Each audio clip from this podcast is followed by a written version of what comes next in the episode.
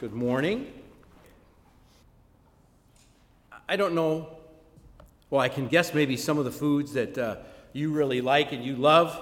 I love popcorn, pizza, ice cream. Those are three of my favorites, and um, you, could, you can you probably be thankful to know I do eat something else besides those uh, things. I do like uh, fruits and vegetables and, and many other things. I love drinking iced tea. As maybe many, many of you know, because I'm always bringing, I'm a two handed uh, drinker water on one hand and tea on the other. And God has given us abundant foods to eat and many other material blessings here in the United States and in other parts of the world. And, but sadly, we know that there are places on this earth where people don't have enough to eat, and that that pains our hearts, but that was not God's intention.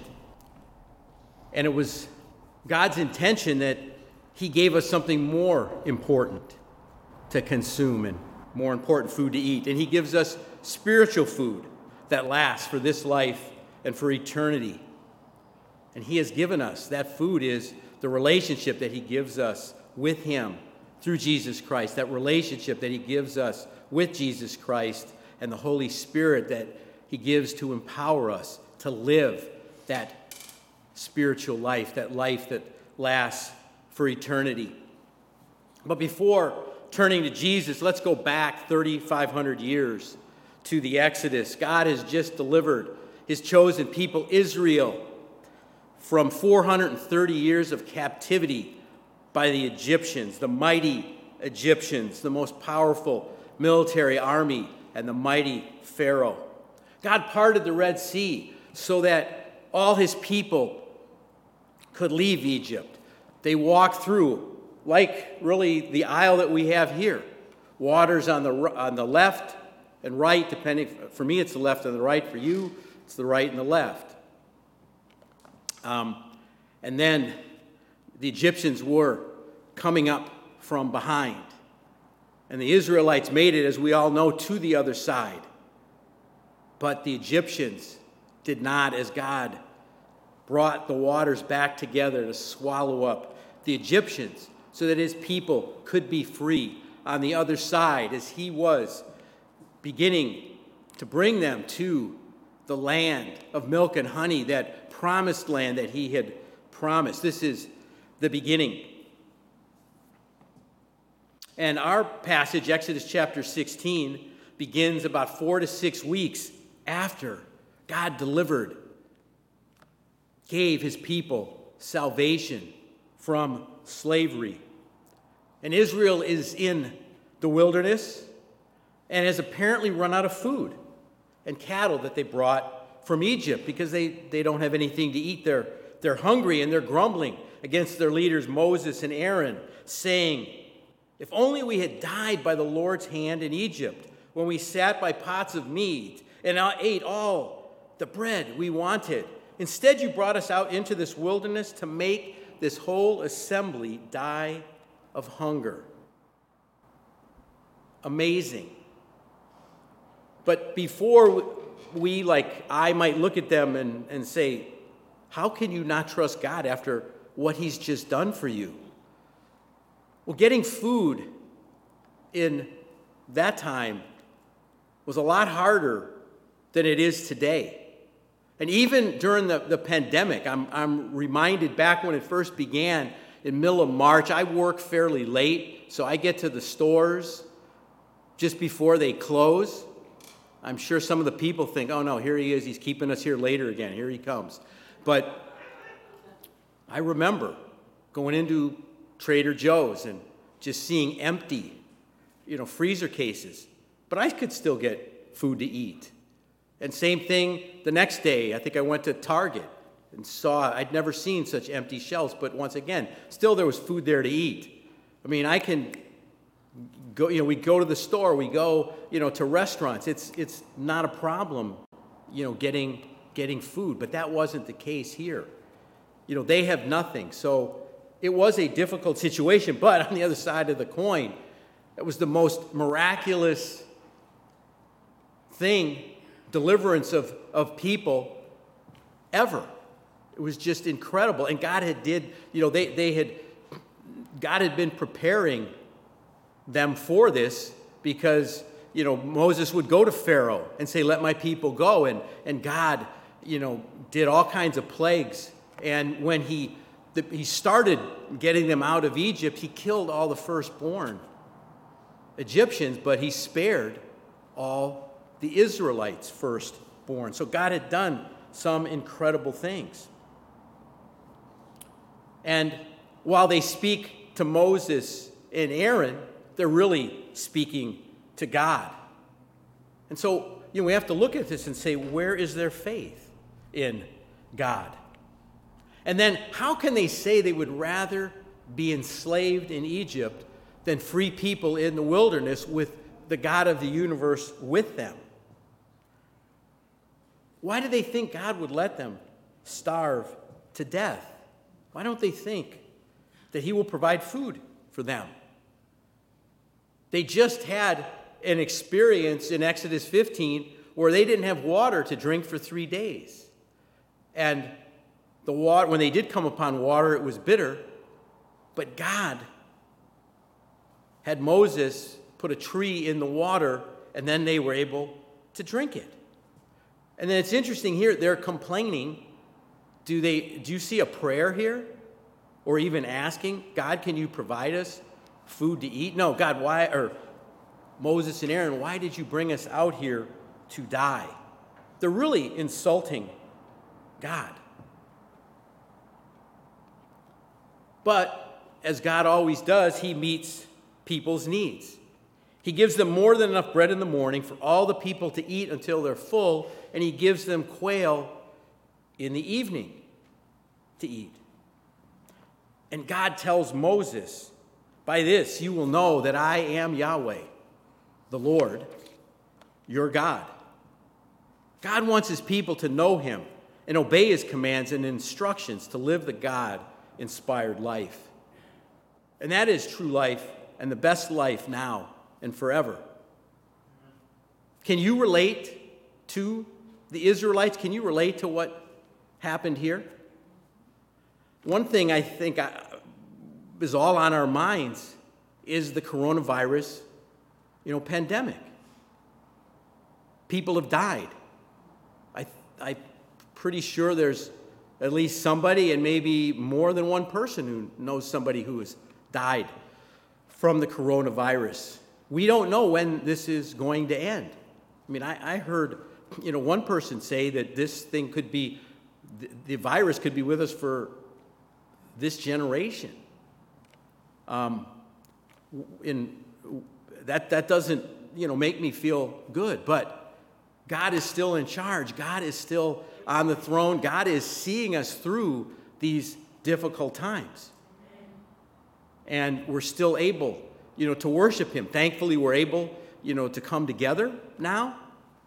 But we're always able to worship God. He's accessible. There's other things that people that we go through in this life, and especially, you know, if we've been around for a while. You know, you have gray hair, which shows that uh, I probably can't convince you that I'm 40, 44 years old, but, but as I've gotten older, death just has become more and more recurrence. We lose loved ones. We may go through difficult health issues, challenges, cancer, pain that just doesn't go away. And we can feel as desperate as the Israelites did here.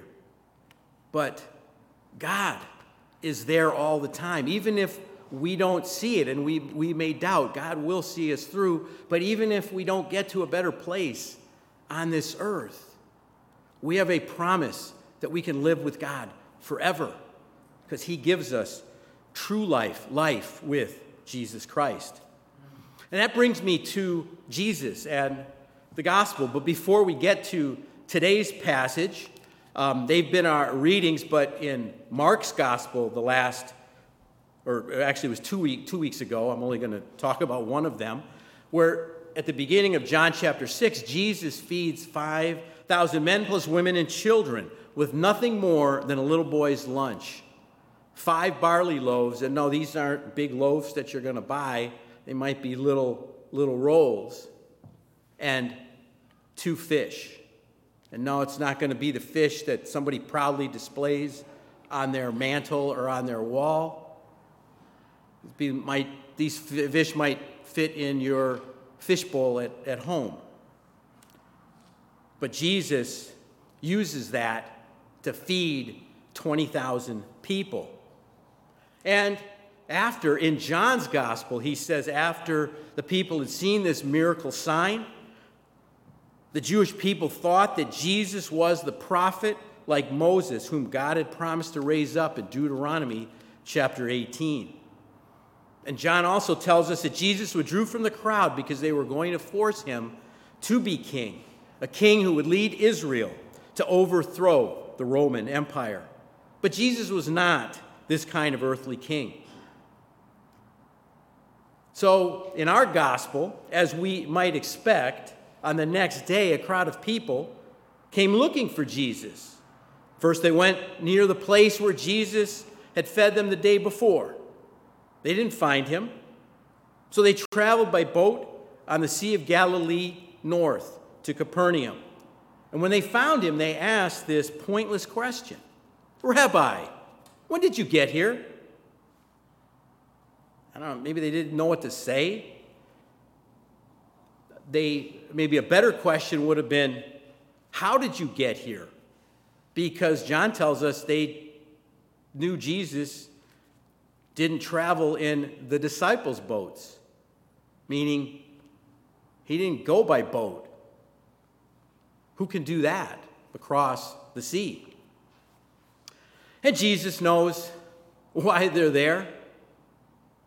They're not there for him alone, for his message. They were coming for the material things, like the food. And he tells them, I assure you, I don't have any, there's no doubt in Jesus' mind. You're looking for me not because you saw the signs, and I'm going to put in parentheses that I am Messiah, but because you ate the loaves and were filled. Jesus knows that food and material things don't last. Yes, we need food, water, shelter, clothes, other things to live. And God provides those. But that's not why Jesus came down from heaven as God in the flesh. Jesus goes on to say, Don't work for the food that perishes, but for the food that lasts for eternal life, which the Son of Man will give you. Because God the Father has set his seal of approval on him. Those are strong words. Food that lasts for eternal life. That's, that's amazing and that's really important. Because we only live on this earth for 50, 60, 80. A few people live to 100. That's small. Even just going back to Moses, we got 3,500 years in time, and we don't know how far forward, but it's for eternity. And that God, the Father, has set his seal of approval. He is sent, Jesus is saying, I'm sent by God. I am the one that God has approved to bring his, the gospel message of, of life, of spiritual life, of life live God's way, life with Christ. That's what Jesus is there to do. So, and Jesus is telling the people to seek him and not the things that he gives to them. So naturally, the people ask Jesus, What can we do to perform the works of God? Jesus tells them, Believe in the one he has sent. Well, is that really works? And when they say the works of God, they're, they're kind of thinking like was what was thought, you know, in the, in the Torah law and how they believed that you would do good works for God. That's how you earn salvation and we're approved by God. And Jesus is saying, No, you need to believe in me. I mean, that's, you know, you need to make, we need to make an ascent towards Christ, but we also know God helps us in this and God pursues us. But we don't really do these works for God. God works through us so that we believe. And as Jesus told Nicodemus, one of the Jewish leaders in John chapter 3 verse 16 that God so loved the world that he gave his one and only son so that everyone who believes in him will not perish but have eternal life. Jesus is saying believe in me. But unfortunately, the people aren't on board with Jesus' agenda. They don't get it, even though they have seen Jesus' feeding miracle. They have surely heard how he has healed the sick and how he's turned water into wine at the wedding in Cana. Jesus goes far beyond Moses and the prophet who was to come after Moses. Moses didn't heal people. Jesus is the Messiah whom God had promised and Israel was waiting for, but the people couldn't see or believe this. They asked Jesus to perform a sign so that they may believe him. And the people went on to say, Our fathers ate the manna in the wilderness, just as, just as it is written. He gave them bread from heaven to eat.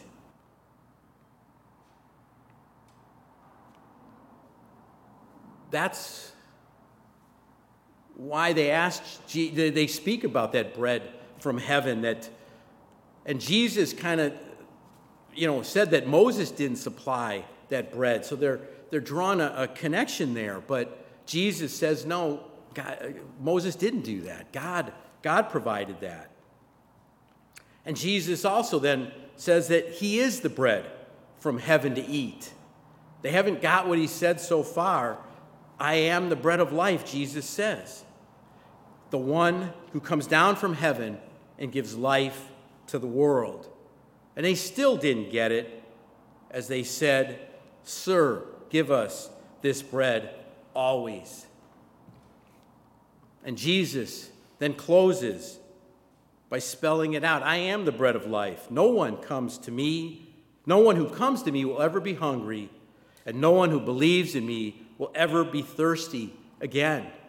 And Jesus adds the thirst as he echoes what he told the Samaritan woman at the well in John chapter 4, verses 13 to 14.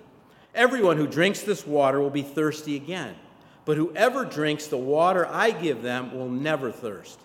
Indeed, the water I give them will become in them a spring of water welling up to eternal life. True life, spiritual life, comes by feeding on Jesus, the bread of God who comes down from heaven and gives life to the world. God only needed to send Jesus once to accomplish what he accomplished in his life, and especially by dying on the cross and rising again. But God had to send the manna bread daily to Israel for 40 years so they could eat. And this bread was only good for the day, or if it was the Sabbath day for two days, because they were God wanted them to rest on that day. The same goes for our food and drink. It only has a particular shelf life, and I get hungry every several hours, and sometimes less. But Jesus is the spiritual bread of life that lasts and is there for us to come back to again and again and again. And it, when we believe, it doesn't ever have to leave us. And, but like physical food, God also works in us so that we hunger more and more for Jesus. And faith in Jesus is what matters most in life. And faith in Jesus is what allows us to live with God for eternity.